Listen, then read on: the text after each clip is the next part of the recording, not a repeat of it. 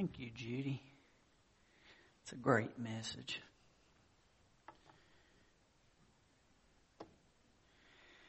Well, we're on Sunday nights. I've been starting a new series. Uh, we like to look up to people. We need role models. We need heroes. And as we look at Hebrew, Hebrews 11, we often refer to it as the Hall of Faith. And many of the role models today that are put on a pedestal um, that get over coverage in the different types of media, quite honestly, it is more a hall of shame. I wonder in our culture if anybody blushes anymore. Things that I see. And my whole point of this, I want to be careful. I don't want to go too far with, man, they act like that because they're lost. I, I don't want to attack them. I, I don't want us ever to be a people. I don't want Kingsway Baptist Church to be known for what we're against. I want us to be known for who we are for. And that's Jesus. And for people. We want people to know we do care about you. That there's more than trying to constantly impress everybody because truth is we all know forget it, man. We need help. that's what the Bible declares, and we know that that's the ultimate truth. Uh, last time I did a message, we're going through Hebrews 11, we looked at the only superhero in the group, and that's God Himself, as it spoke of in verse 3 of Hebrews 11. Today, it's interesting, the first person who is mentioned is a guy named Abel, and he was the first one who lost his life for what he believed. I think that's interesting. But Hebrews 11, verse 4. That's when you find that's be our one verse, and we're going to spend time in Genesis 3 and 4 as well. By faith, Abel offered God a better sacrifice, a righteous than Cain did. By faith, he was commended as a righteous man when God spoke well of his offerings. And by faith, he still speaks even though he is dead. Let's pray. Father, I thank you for your word. I thank you for the testimony of this hero, Father, of the faith. And I pray that as we look at the message we receive from the life of Abel, Father, may our hearts be moved. Whether we realize it or not, we may be somebody's influence I don't feel worthy to be called a hero, but Father, I guess uh, we don't know. We don't know when people watch us, you know, we just don't know. So help us, Father, turn to you because that's when we're doing what's right.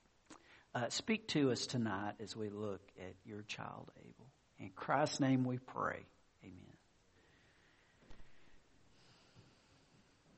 As we look at this first person in the hall of faith, it puts to it really contradicts the whole idea that if you follow God with a full heart, you will have blessings immeasurable. More money, more friends, more everything that your heart desires as far as material things go. Um, in one of Joel Osteen's books, he gives us 31 promises to speak over your life so that you can receive some of these blessings. Uh, here's the very first one of those. I declare God's incredible blessings over my life. I will see an explosion of God's goodness, a sudden widespread increase. I will experience the surpassing greatness of God's favor. It will elevate me to a level higher than I ever dreamed of. Yeah, for Abel, it elevated him right to heaven. But uh, anyway, uh, Osteen goes on to declare, explosive blessings are coming my way. So, how do we define explosive? If we listen to Abel's testimony, I doubt that his formula would sell many books or be followed because he ended up murdered by his brother. You see, as we look in these heroes in Hebrews chapter 11, what we find is not an emphasis on making decisions. What we find is an emphasis on making disciples. People who desire to follow our master, and our Lord. You see, decisions take a moment. Discipleship takes a lifetime of following our Master. You see, there's a difference between an acorn and a mighty oak. the acorn has to be planted, and it takes time for it to grow to its stature as a mighty oak. And becoming strong in the Lord takes time of walking with Him. There, there's a difference between uh, some types of artificial pancake syrup and that good old maple syrup. Praise God for Cracker Barrel. Where you can go and you can get one of those breakfasts. I, I'm, I'm afraid to start describing in too much detail. Y'all might just walk out of here and go to Cracker Barrel and get something to eat. But those wonderful pancakes come to your table and, and, and you know, you got the, you've got the opportunity to ask for maple syrup that they'll bring to your table in that little bottle of liquid gold. And, and it's better than, you know, these hungry jack, jack types of syrups. this is the real stuff. It's not artificial. It, it, takes a lot of work. That's why it's so expensive. The traditional method of making maple syrup, they go into the woods and they find what they call the sugar bush. and they drill with hand drills small holes into the trunks of the maple trees and then they put in a tube called a spile and then they hang a bucket on each spile and the sap drips one drip at a time into those buckets. On a good day, through 50 trees, they might be able to accumulate 40 gallons of sap. And then they take those buckets and they pour them into large kettles and they cook them over an open fire and the sap comes to a slow boil and as it boils the water content is reduced and the sugars are concentrated and hours later get that wonderful golden brown color and flavor. It's strained several times to remove any impurities and then it's reheated all over again. 40 gallons of maple syrup will be needed to produce only one gallon of pure maple syrup. That's why the stuff's so expensive. There, there's a, a lot of work that goes into it. And there's a lot of time and commitment that goes into a walk that's precious before God. As we look at Abel's life here in verse 4, we read that is by faith Abel offered God a better sacrifice than Cain did. By faith, he was commended as a righteous man when God spoke well of his offerings. And by faith, he still speaks even though he is dead.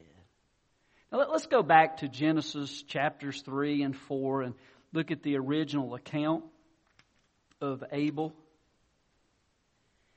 So we go back to chapter 3 and we read about the fall of mankind Adam and Eve are exposed for their sin, confronted by God for eating that forbidden fruit. And there's a series of curses, and they are expelled from the garden. And of course, we read uh, in verse 15 about the curse to the serpent. He said, Cursed are you above all the livestock and the wild animals. You'll crawl on your belly and you'll eat the dust all the days of your life. And I will put enmity between you and your woman and between your offspring and hers. He will crush your head and you will strike his heel. As there is a prophecy here saying that yes, there will be a time of damage and destruction that the very enemy of God will bring forth to God's people, but it is a limited time. There will be a time where he will be crushed, where he will be totally defeated. But for now, in Genesis 3, they are barred from the garden because of their sin. Look in verse 21 of chapter 3. It says, The Lord God made garments of sin for Adam and his wife and clothed them. This is the first act of atonement, of a payment for sin. It effectively covered the guilt of sin, this first death, these garments that were made that required the death of animals, in the first picture of a coming Redeemer who had become the final sacrifice for sin. You, you see, Adam and Eve had attempted to cover their guilt with fig leaves. That's the first man-made attempt at false religion to cover a, a guilty conscience. The problem is God can see through fig leaves. God provided them clothing from the bloodshed of an innocent, innocent animal, and He effectively teaches Adam and Eve that it is through the blood that sin is covered. And it is a picture of a coming one who will permanently pay for our sin. What's interesting here, there's no argument of God's atonement. Although they pay a price, they're kicked out of the garden, they're barred from returning, there's an evidence that they trust in His atoning provision and they follow Him. Look at chapter 4, verse 1. Adam lay with his wife Eve, and she became pregnant and gave birth to Cain. She said, With the help of the Lord, I have brought forth a man. Later, she gave birth to his brother Abel. Instead of being bitterness, instead of fighting God, they decide, even though they've been kicked out of the garden, to follow God and to continue forward. It's interesting as they gave birth to Cain, his very name, we believe means to get something. Or even he's here. There are some scholars that believe that when this baby was born, that Eve believed that this was the Redeemer that was being talked about in that promise, that he was going to be the one to set things straight that they had destroyed and be able to heal this separation from God. Unfortunately, we know that Cain was not the answer. As a matter of fact, later, Cain would murder his brother Abel. As we read on, uh, verse 2, we discover uh, that Abel, he kept the flocks, he got his degree in animal husbandry. And then Cain, well, he worked the soil. He got his degree in agriculture and keep in mind that they knew the system of redemption. We treat this passage like it is a one time occurrence. But if you really study the scriptures and you look deeper, you realize that this was not a one time occurrence. This was a way of worship that happened annually. In verse 3, it says, In the course of time, Cain brought some of the fruits of the soil as an offering to the Lord.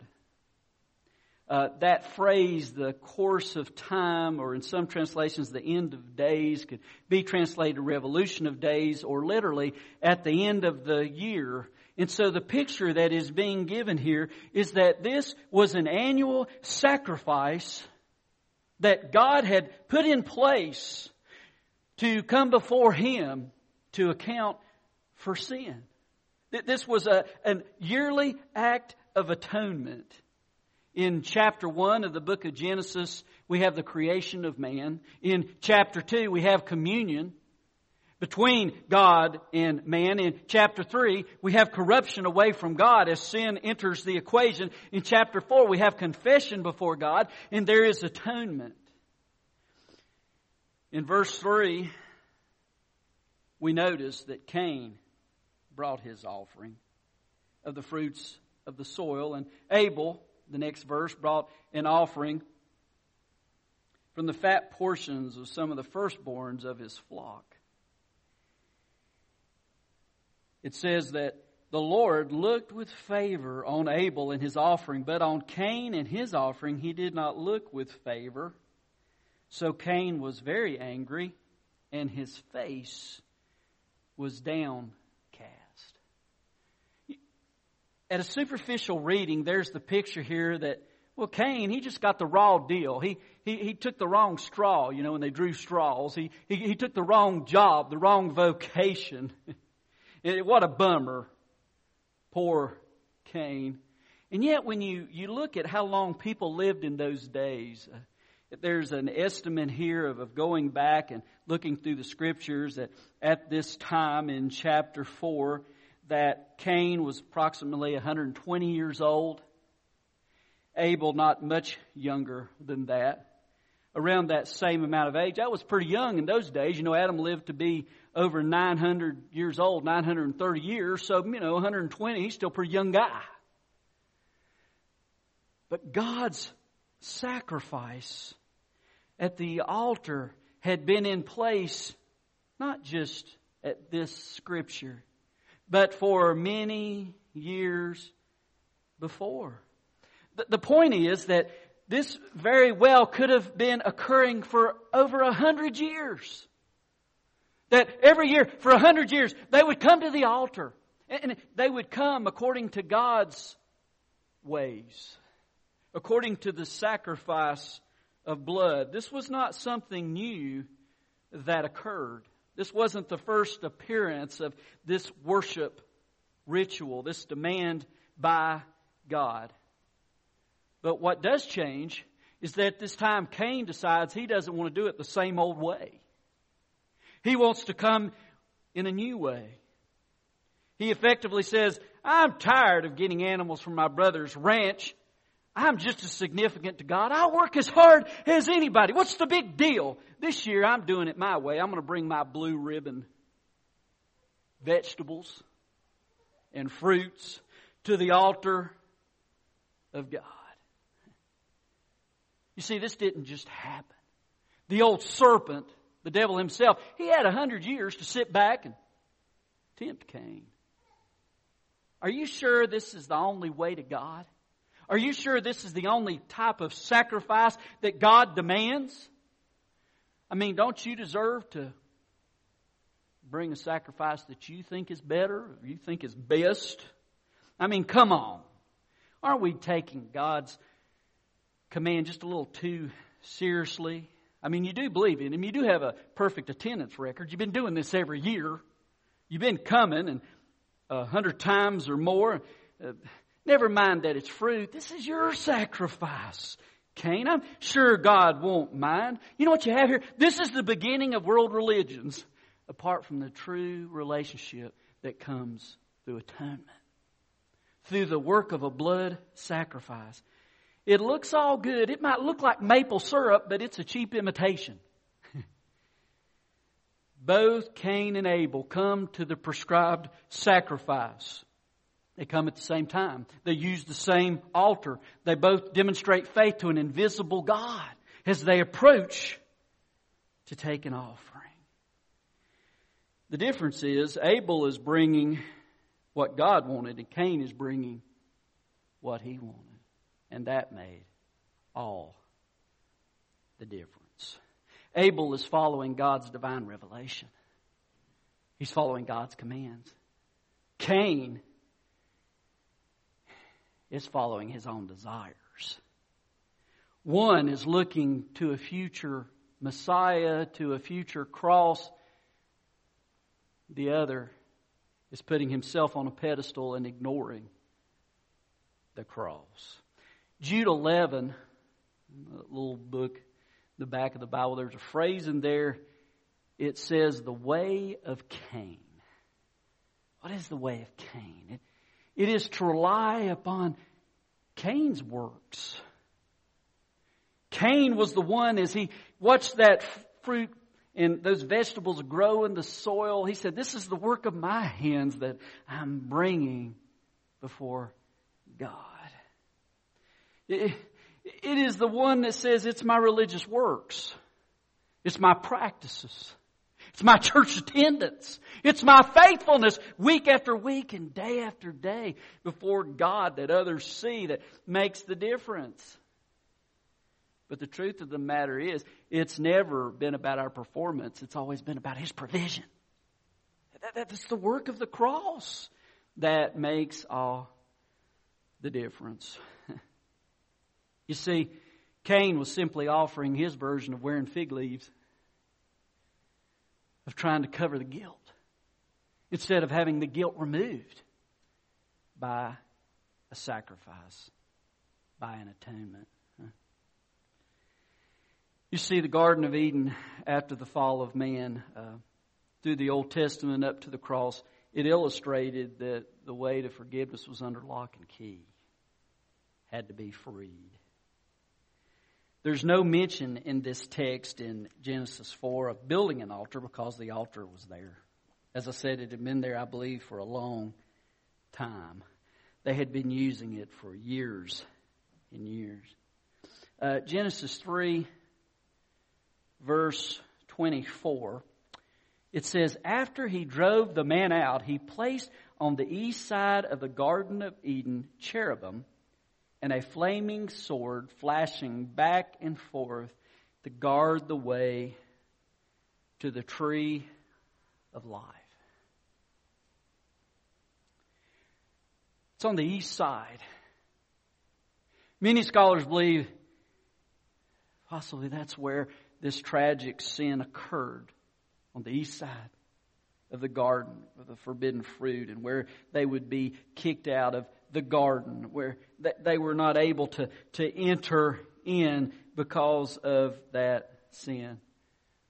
It's not coincidental that as you go through the scriptures, as they would worship in the tabernacle and they worshiped in the temple, they would both approach from the east side.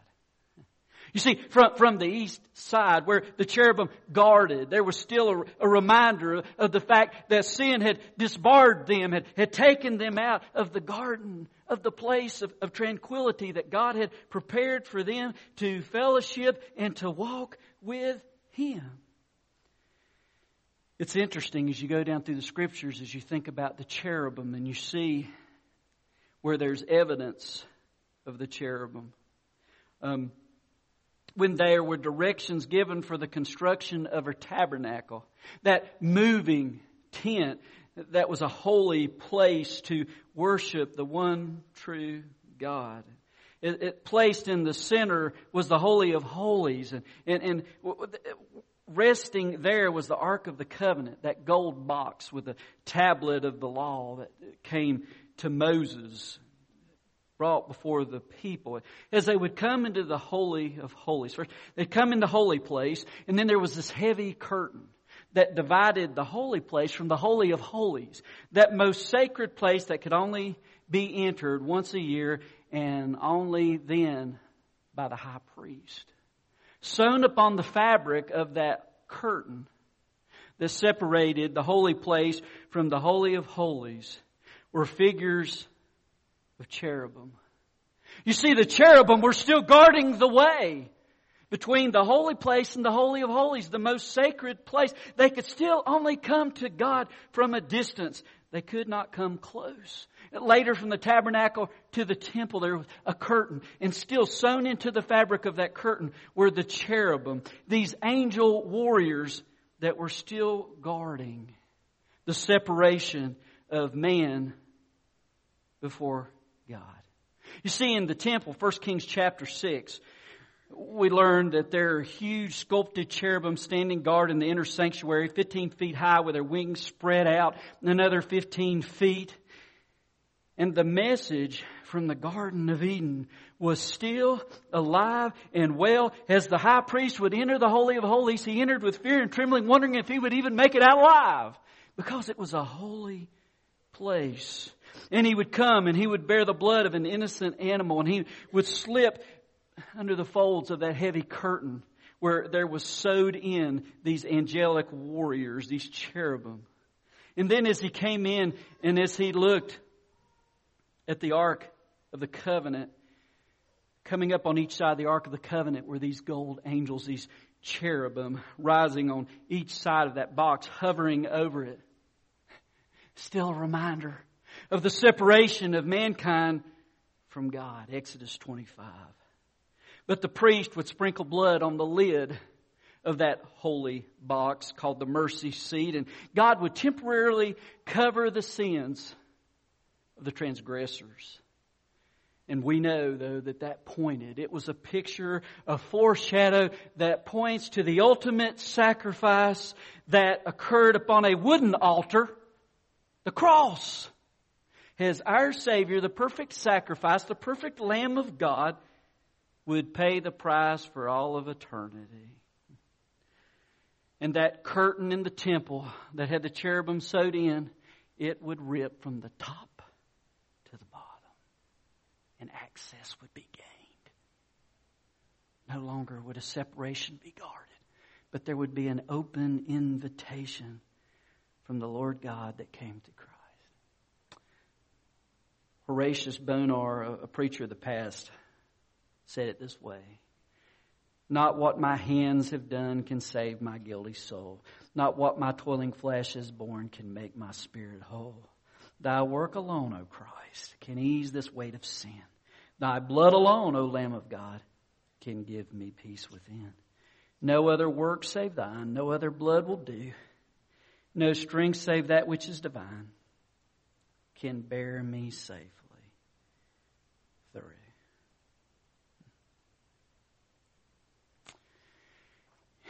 It's interesting as we come back to Hebrews chapter 11, verse 4, and we see the testimony of this hero it tells us uh, by faith when he was commended as a righteous man. His life's worth following, guys. When God spoke well of his offerings, and by faith he still speaks even though he is dead. So, what was he commended for?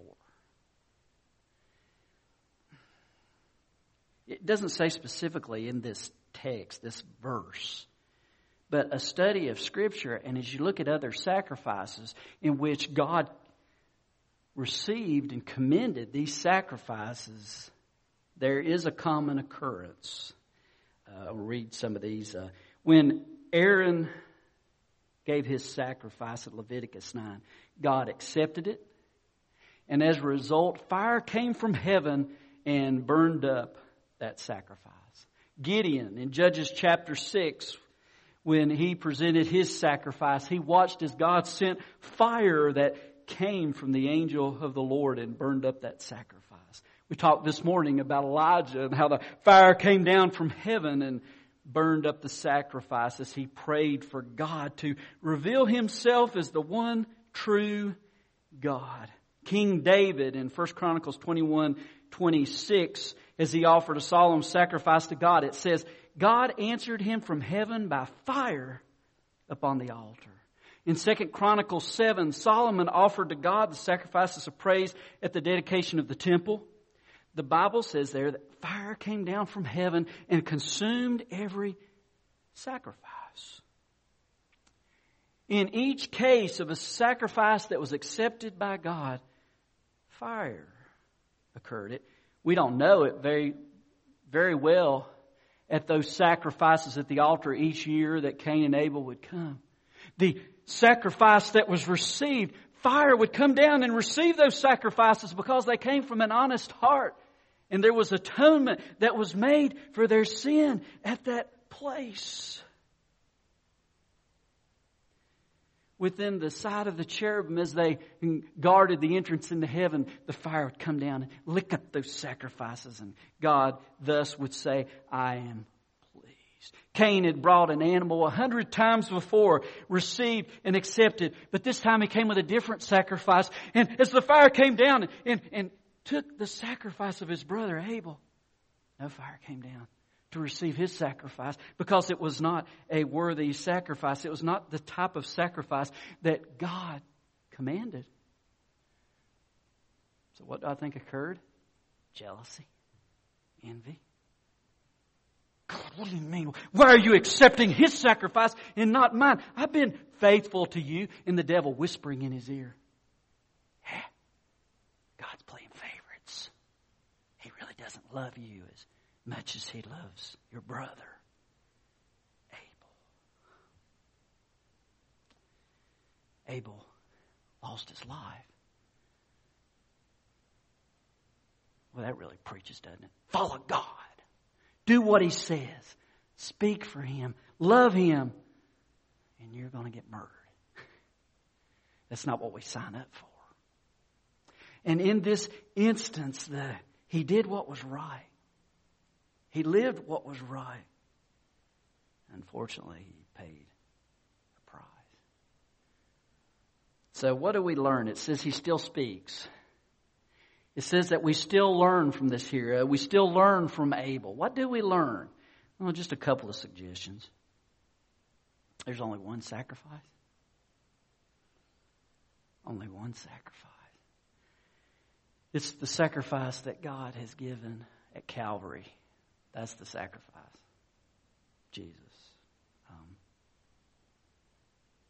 that's the one that pays the price for sin, not the way of Cain. That's every other type of sacrifice, every other road, every other religion.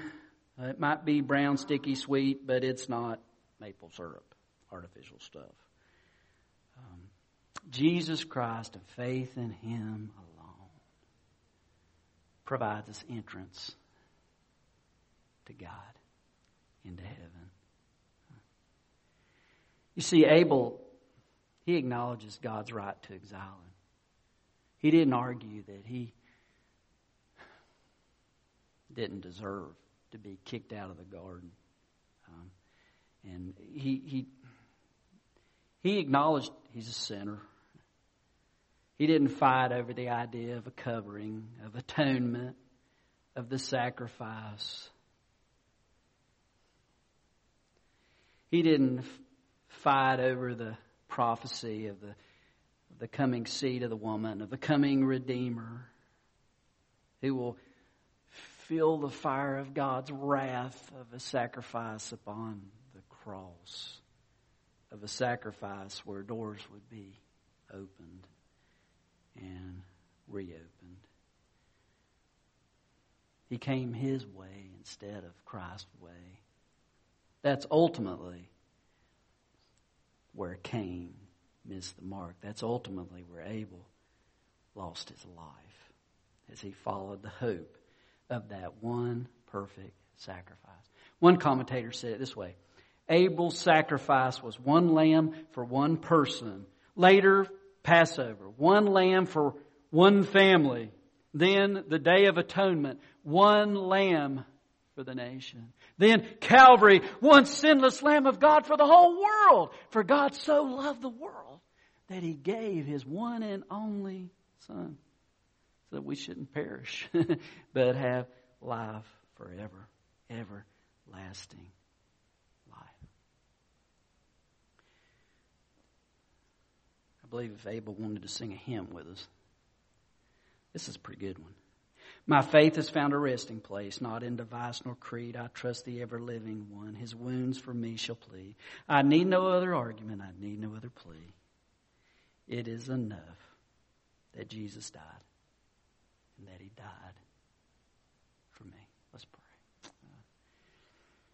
Father, thank you for a chance to look at your servant a worthwhile role model, Abel.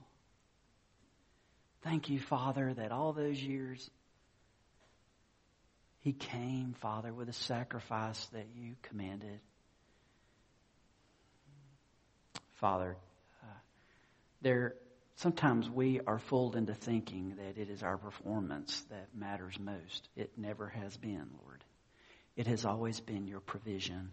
It has always been the way that you tell us to approach you that matters. It's still that way. It's still through Christ, the one way to heaven, that salvation comes, Lord. Father, as we come to this time, we call invitation. Look at our hearts, Father. I think of what David said at the end of Psalm 139. Search me, O God, and know my heart. Try me and know my thoughts. See if there be any wicked way in me, and lead me in the way everlasting. Master, uh, what do you want to say to us?